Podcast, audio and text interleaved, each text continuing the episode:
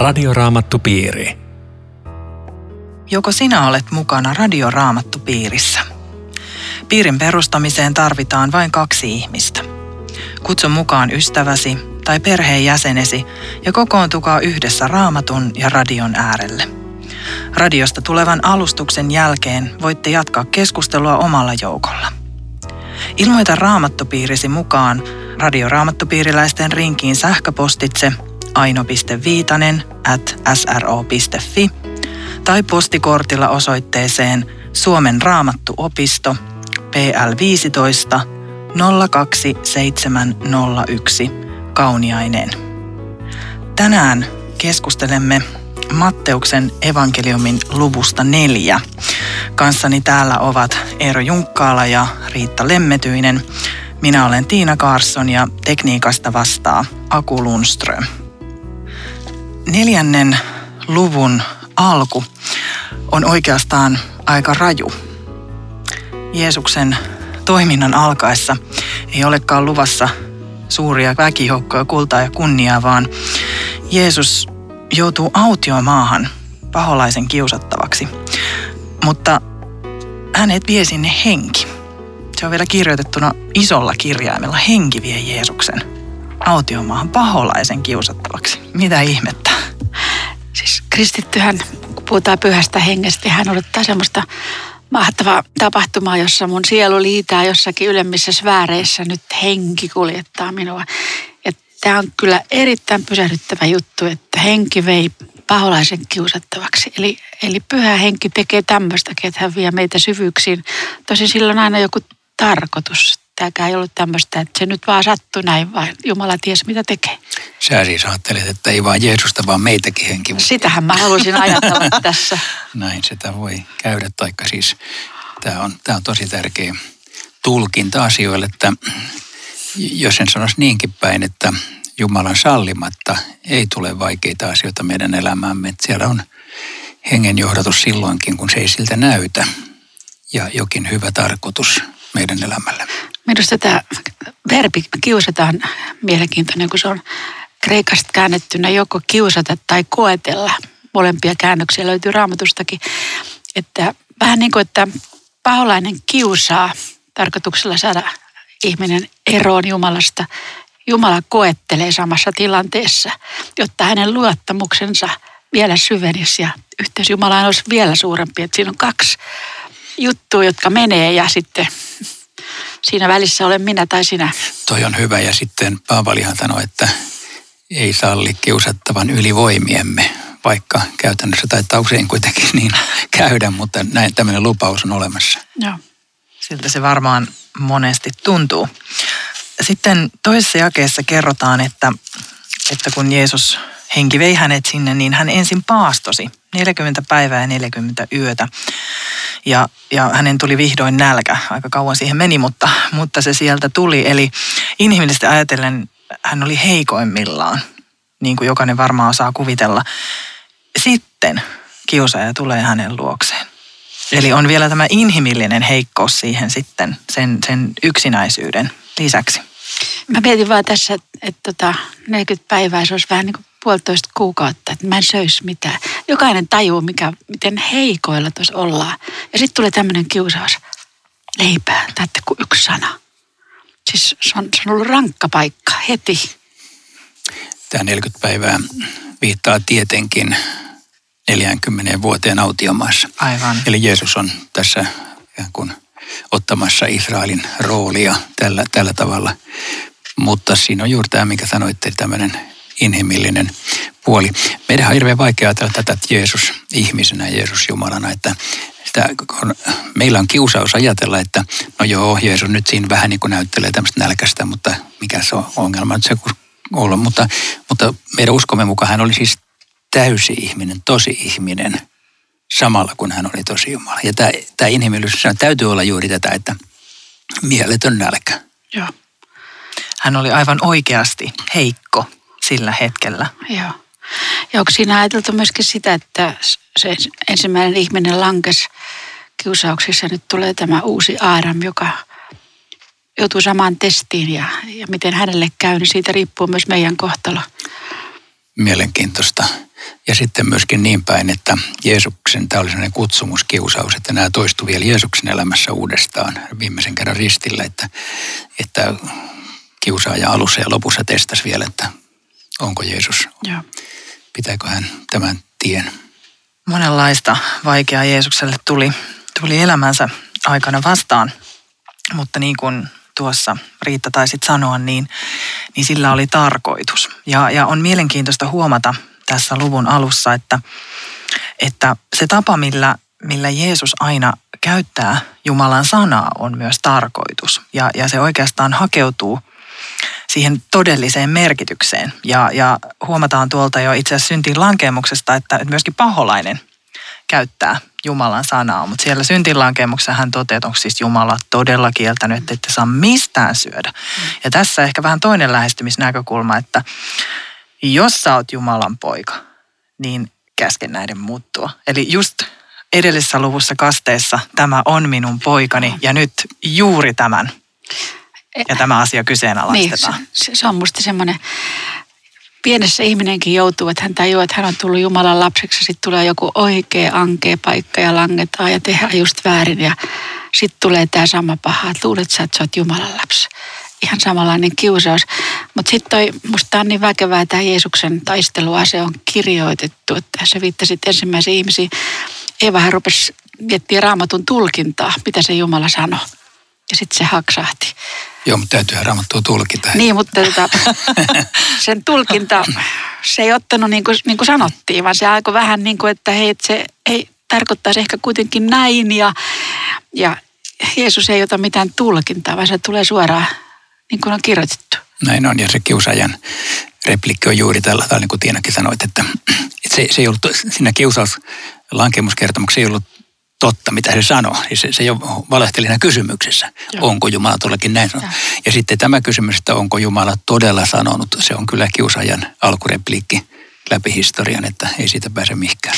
Ja toisaalta se eikö kerro sitäkin, että kun paha kiusaa, niin pitää muistaa, että se ei ole koskaan Jumalan kieltäjä.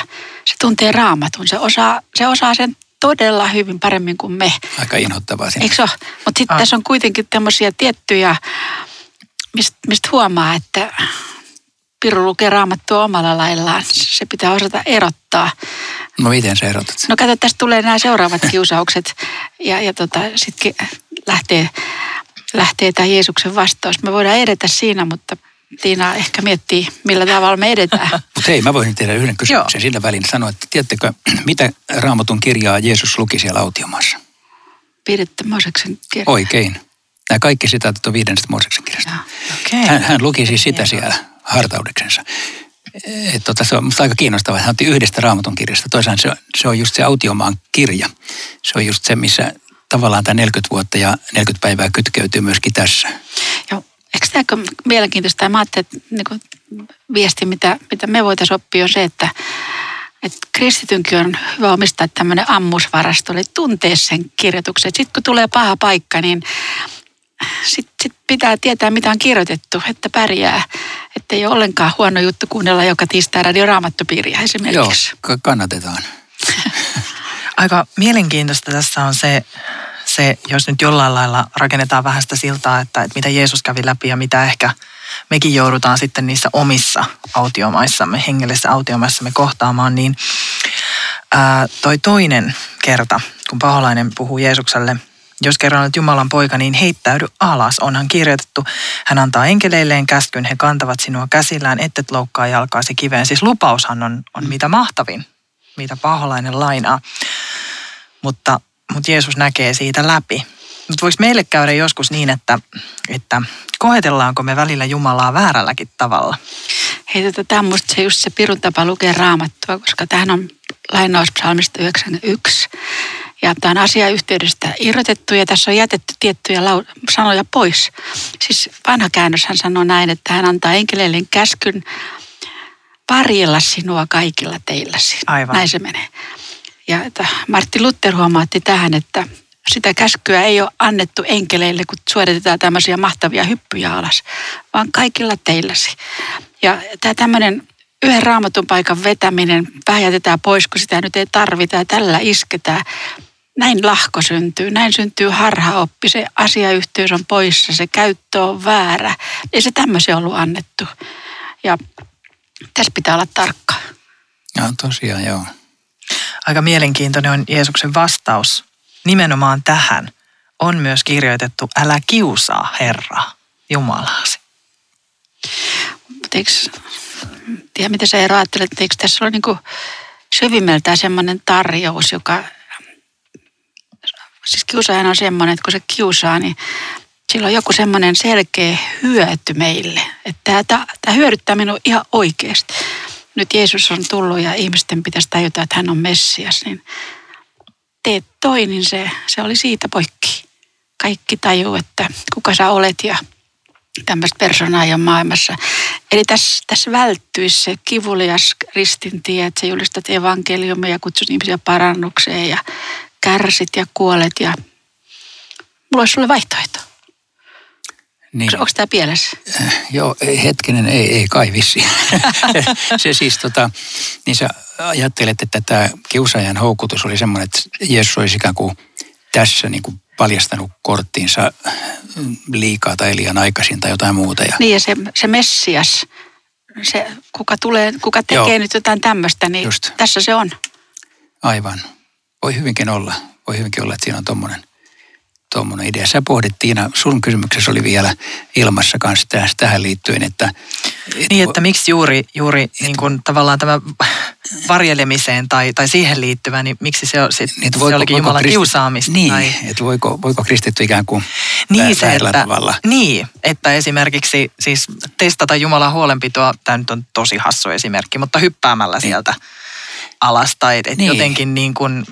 Joo, toi, toi on kyllä, siis tuossa on pointtia, että siis kristitty saattaisi jossakin tilanteessa ikään kuin äh, uskonnollisuutensa innossa väärällä tavalla.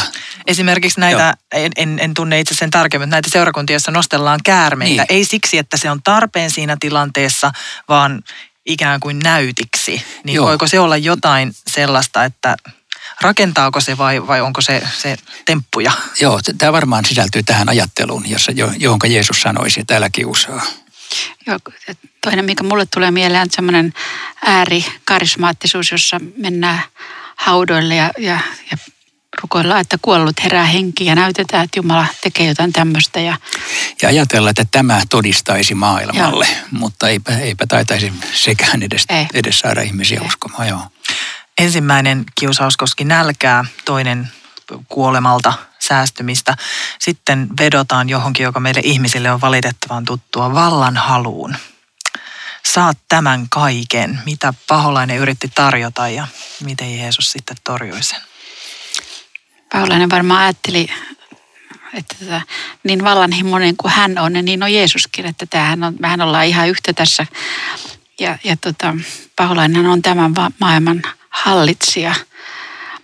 Kyllä tämä hirveän lähelle tulee tämä, että Jeesus on kerran kaiken maailman hallitsija ja kuningas, mutta tästä tarvitaan vaihtoehto, että se tulee pahan kädestä se, se herruus. Joo, siinä on se tämmöinen vallan, vallan halu, niin kyllähän se on meidän itsekkäässä luonnossa äärettömän niin kuin syvällä. Että jokainen haluaisi tavallaan, sanotaan nyt lainausmerkeissä valtaisille, ei kaikki halua olla mitään presidenttejä eikä muita, mutta, mutta sillä, että minä olisin esillä ja näkyvä ja huomattaisin ja kyllä siinä on tämmöistä. Ja taas kun ajattelee sitä lähtökohtaa, mistä Tiinakin lähti, että Jeesus on äärettömän heikko. Ja sitten tulee kaikki nämä tämmöiset, jotka, jotka iskee niin pahaan paikkaan. Ja sitten sit tulee paholainen, joka iskee Raamatulla, että luen nyt näin, niin mä itse jäin miettimään, että tässähän ei ole enää semmoinen tilanne, että sä kuuntelet jotain sisäistä ääntä, mitä mä teen, vaan tässä on yksi ainoa, mikä auttaa, on kirjoitettu. Joo. Ja sitten mä kuulen tässä tämmöisen niin kuin ristin teologian ja, ja kunnian teologian välisen jännitteen, jos tämmöisen termiä käytetään, että, että Jeesuksen tie vie ei ylös vaan alas ja ristiin ja häpeään, ja sitä ei inhimillinen luonto niin kuin ota vastaan. Se tarvitaan ihan Jumalan työ siihen. Saadaanko me luottaa siihen, että meitäkään ei jätetä siellä meidän autiomaassa yksin? Tämän kertomuksen mukaan ehdottomasti kyllä. Tämä on Radioraamattupiiri. Ohjelman tarjoaa Suomen raamattuopisto. www piste radioraamattupiiri piste fi. Jeesus tosiaan oli siellä autiomaassa aika vaikeissa paikoissa, mutta niin kuin todettiin, niin, niin Jumalan sanaa käyttämällä ja siihen luottamalla, mitä hänet oli lähetetty tekemään, niin Jeesus selvisi. Ja, ja lopulta sitten jakeessa yksitoista kerrotaan, että paholainen jätti Jeesuksen rauhaan. Ja sanotaan myös, että hänen luokseen tuli enkeleitä, jotka palvelivat häntä. Mitä se mahtoi tarkoittaa? McDonaldsin noutoateria ja, ja ruokaa ja... Mitä mahtoi tarkoittaa, että he palveli häntä? Sitä ei tässä kerrota, mutta se varmaan kuvaa sitä, että tämän koettelemuksen jälkeen tuli sitten kuitenkin ikään kuin siunaus, tuli, tuli, tuli jonkinlainen täyttymys tai, tai vastaus. Ja, ja se, että niin kuin Jobin kirjassa loppu hyvin, kaikki hyvin, että Jumalan tiellä, vaikka ei se elämässä tietenkään aina näin mene, että me voidaan sanoa, että kun on vaikeaa, niin sitten ihan varmaan tulee helppoa, mutta, mutta niin Jumalan lapsi saa kuitenkin uskoa siihen, että kyllä Jumala tämän asian lopulta hoitaa ja enkelit on läsnä silloin, kun tarvitaan. Ja mehän tiedetään koko tämä luku, vain se on varmaan se ainoa selitys myöskin tämä kaunis loppu, koska Jeesus on sen kertonut. Tässähän ei ollut silminnäkijöitä, että sekä kiusaus että tämä hyvin armollinen, ihana lopputulos, niin se on Jeesuksen kertoma. Että kyllä se varmaan sisältää tämmöisen rohkaisun myöskin. Ja aika hienoa myös se, että Jeesus ei suostunut käskyttämään niitä enkeleitä, mutta he tulivat ja, ja palvelivat häntä. Sitten meille kerrotaan, että Jeesus siirtyy Galileaan ja, ja myös todetaan, että Johannes oli vangittu. Eli näyttää siltä, että, että kun Jeesus, Jeesuksen toiminta alkaa, niin Johannes todella oli edelläkävijä ja hänen, hänen tärkein tehtävänsä sitten oli siinä kohtaa ohi. Mutta tässä tosiaan kerrotaan, että, että siirrytään järven rannalle Sebulonin ja Naftalin heimojen alueelle ja, ja on paljon paikan nimiä, niin onko, onko jotain, mitä näistä meidän pitäisi tietää? Kyllä on. Tässä nimittäin viitataan Jesajan profetiaan, se on jakeet neljätoista, viisitoista ja kuusitoista, mä voisin vaikka lukea. Näin tapahtui, jota toteutuisi profeetta Jesajan sana. Sebulonin maa ja Naftalin maa, merentie, Jordanin takainen maa ja muukalaisten Galilea. Kansa, joka asui pimeydessä, näki suuren valon. Niille, jotka asuivat kuolemanvarjon maassa, loisti kirkkaus. Tämä on siis Jesaja sieltä Jesajan kirjan kahdeksan luvun lopusta ja yhdeksän alusta. Ja selvästi viittaa Messiaaseen, mutta kun niitä tekstejä lukee sieltä, niin ne liittyy kyllä ihan toiseen historialliseen tilanteeseen. Ne liittyy siihen, että Assyrian maailmanvalta oli levittäytymässä etelään seitsemänsataakolmekymmentäluvulla ennen Kristusta. Ja, ja siinä tilanteessa assyrialaisten sotasaappaat tallasivat pohjoista Galileaa. Ja se, että Sebulonin ja Naftalin maa on pimeydessä, tarkoittaa Assyrian valtausta. Ja siihen hetkeen profeetta saa sanoman, että se, joka on nyt pimeässä, tulee kerran näkemään valon. Jolloin silloin se tietenkin luettiin, ahaa, Jumala heittänyt assyrialaiset täältä pihalle. Niin kuin muuten heittikin, mutta tilanne tuli babylonialaiset ja sen jälkeen tuli Persia ja sen jälkeen tuli Rooma, eikä, eikä, eikä roomalaisia heitetty vielä tässäkään ulos. Eli siinä historiallisessa tilanteessa tulee tämmöinen messiasprofetia, jota on tosi vaikea käsittää, mutta sitten kun Jeesus tulee, niin Matteus vetää surutta, että, että nyt kansa näkee suuren valon. Ja, ja eli se ei olekaan tämä poliittinen siirtymä, vaan se on se, että kun Jeesus kävelee täällä Kenetarätinjärven rannalla, niin tässä se valo on. Ja olisiko siis se tota, myös mukana, että, että Galileahan oli juutalaisen näkökulmasta vähän niin kuin huono maine, että osakkeet oli aika halpoja, mitä lähemmänä Jerusalemia, temppeli ja sitä, sitä hienompi paikka täällä Jumala asui. Eli se oli semmoinen, mä luin jonkun vanhan rapin tämmöisen repliikin, kun se oli täällä ollut työssä, että, että ei kannata, että ne ei lakia tunne eikä, eikä, eikä siitä porukasta ole mihinkään. Eli musta tässä on myöskin hieno pointti tuon lisäksi, mitä sanot, että Jeesus aloittaa täällä oman työnsä semmoisen porukan kanssa, joka keskellä, joka oli ylen katsottua väkeä, vähän niin kuin paimenet ja muut. Et jos joku olisi nyt miettinyt oman työnsä strategiaa, niin tota... Olisi se pitänyt sieltä temppelin nurkilta aloittaa, mutta tämä on se syntisten porukka, jossa... Kyllä, ja Nasaret oli pienen pieni tuppukylä, jossa ei asunut paljon ketään. Kapernaum oli pikkusen isompi, mutta just niin kuin sanoit, niin kuitenkin syrjäistä Galileaa tosin ison pääreitin varrella. Ja sitten tämä Nasarethan on muuten Sebulonin alueella ja Kapernaum on Naftalin alueella, että tässä vähän niin kuin yleistetään tätä juttua, mutta että Galileasta on koko ajan kysymys.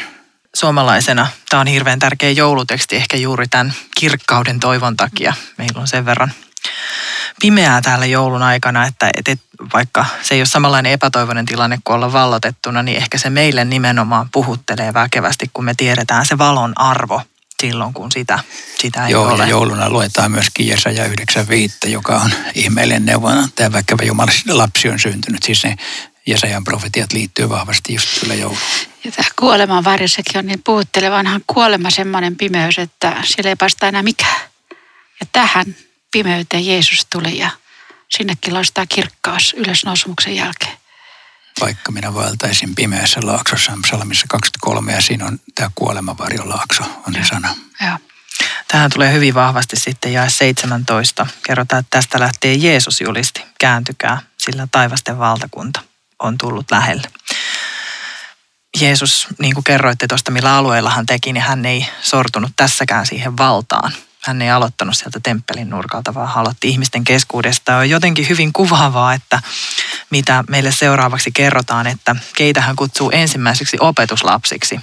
Suomessa, jos rekrytoidaan kirkkoon väkeä, niin haetaan teologisesta tiedekunnasta tai diakonia ammattikorkeakoulusta tai muualta. Mutta Jeesus meni kalaan, tai ainakin kalastajien lähelle. Erilainen lähestymistapa. Tosiaan, joo. Hmm. Kuinkahan meillä kävisi, jos lähettäisiin tältä pohjalta. Ei mekään oltaisi tässä ympärillä. Se voi olla jo, että tehtäisiin muita töitä. Mutta hei, tota, tuossa herää kysymys, että Jeesushan oli nähnyt näitä veljeksiä aikaisemminkin. Eiks Mistä hier... sä sen tiedät? Siis tota, Johanneksessahan, eikö siellä puhuta, että hän kohtasi Andreaksen ja, ja tota Johanneksen, sitten on Pietarinkin myöhemmin ja Simon ja... Et, tästä voi saada semmoinen käsityksen, että se kutsu silloin, se kohtaaminen, se oli vähän niin kuin semmoinen osa-aikaisuus ja nyt tulee täysillä. Joo, nä, joo, näissä kutsumissa on totta, että näitä on, tässä on erilaisia kertomuksia Ei. siitä. Ja sitten on vielä, ikään kuin vedetään yhteen myöhemmin, että nämä kaksitoista Jeesus kutsui. Että kyllä se on voinut olla sillä tavalla vähän tällaista portaittaista, että, että ne on ekaksi vähän seurannut siinä ja sitten on ehkä jättäneet verkkonsa ja, ja näin. Ja muutenkin se hiukan ihmetyttää, että kuin ne tosta vaan lähti, että jonkun, jonkun seuraa. Mutta sinä aikana rabbit kutsu opetuslapsia sillä tavalla, että nyt, nyt lähdet mun porukoihin ja nyt mä opetan sua. Että tässä on vähän sama. Joo. Eli siltä osin se ei ollut täysin tavaton tapa toimia sinä aikana. Eli ei, ei ollut niin, että vaikka se, se niin kuin tuntuu meistä, että hetkinen sä jätät entisen ammattisen, lähdet tonne. Mutta se on yksi tapa on lähteä oppimaan toisen kanssa, eräänlainen oppisopimuskoulutus. Se on kuitenkin aika rajua, kerrotaan, että he jättivät heti veneen ja isänsä ja lähtivät seuraamaan Jeesusta. Mitähän se isä mahtoi ajatella? Pojat sanoo, että se on moro nyt. Niin se saatais, voisiko se olla, että se oli perheyritys, että se oli sille iso askel jättää se, jättää se firma. Tuohonhan kulminoitu koko entinen elämä. He jättivät verkkonsa ja lähtivät. Mutta musta on niinku hieno juttu tuossa jakeessa kahdeksantoista, että lähtekää minun mukaan, niin se on käsky ja kutsu. Ja sitten tulee lupaus, minä teen.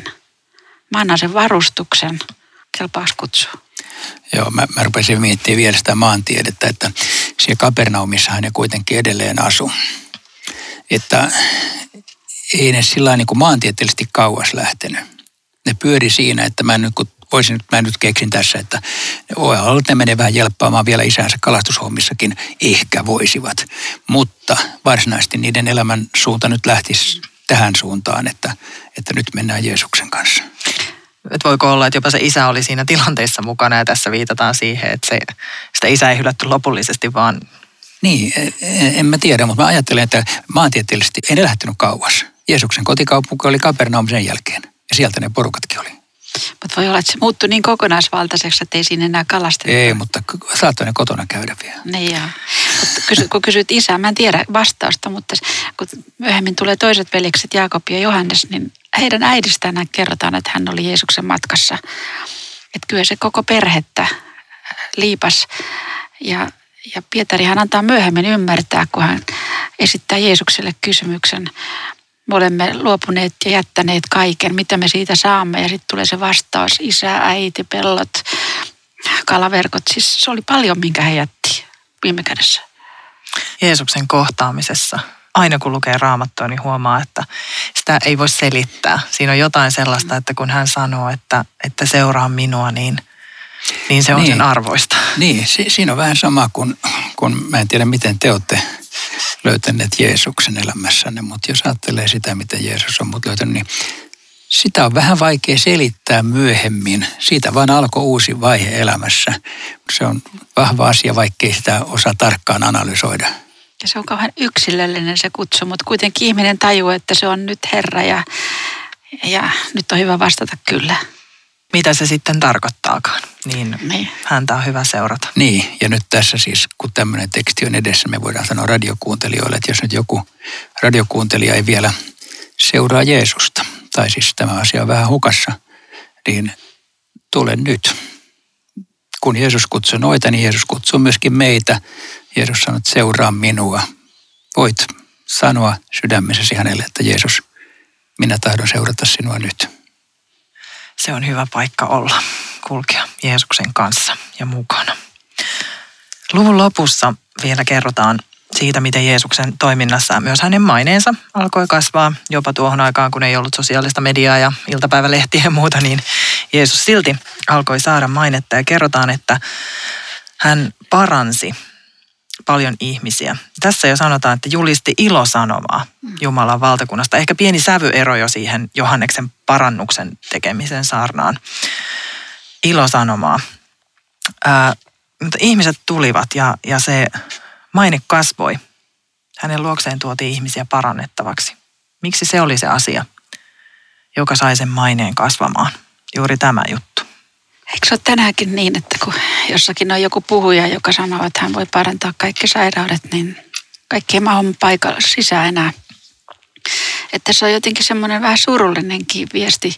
Toisaalta Jeesus, joka palveli näitä ihmisiä, vaikka jollakin oli taikauskoa ja mitään, ei se, hän paransi siitä huolimatta, mutta harva kun tuli opetuksen vuoksi ja vielä harvempi uskoi Jeesukseen ja lähti matkaan, että tässä on niin kuin valtava Jeesuksen hyvyys ja sitten kuitenkin se pieni joukko, joka jää jäljelle tästä valtavasta määrästä. Joo, toi on puhuttelevaa kyllä.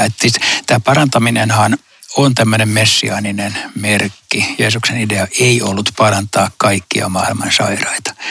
Kun tämä tekstikohta nyt, nämä jakeet tässä neljännen luvun lopussa, niin tämä on tällainen yhteenvedonomainen katsaus, että tällaista siis tapahtui. Ja sitten me myöhemmin luetaan monia yksittäisiä parantamiskertomuksia, me voidaan palata tähän teemaan, mutta tämä on suoraan sanoen liioiteltua, uskaisin sanoa. Hänen mainensa levisi sieltä koko Syyriaan, ei nyt sentään, mutta se vaan kertoo, että valtava yltä, yllättävä sukseen yhtäkkiä lähti ja, ja paljon tapahtui. Mutta sitten me voidaan ikään kuin jatkossa pohtia sitä, että miksi joku parantuu ja joku ei ja tällaista. Palataan tähän myöhemmin. Pitäisitkö, Eero, meille vielä rukouksen? Niin, Herra, kiitos, että kuitenkin voit tänäänkin parantaa. Ja voit tänään kutsua luoksesi. Ja jos joku pohtii tänään, että voisiko lähteä Jeesusta seuraamaan, niin sano hänelle, että sinun syntisi on anteeksi annetut ja sinun puolestasi olen kuollut. Tänään saat uskoa, että olet minun omani. Kiitos, että siunaat kaikkia meitä ja kuljetat meitä tahtosi tietä. Aamen. Aamen. Kiitos sinulle, kun olit tänään yhdessä meidän kanssamme Raamatun äärellä. Radioraamattupiiri. double-u double-u double-u piste radioraamattupiiri piste fi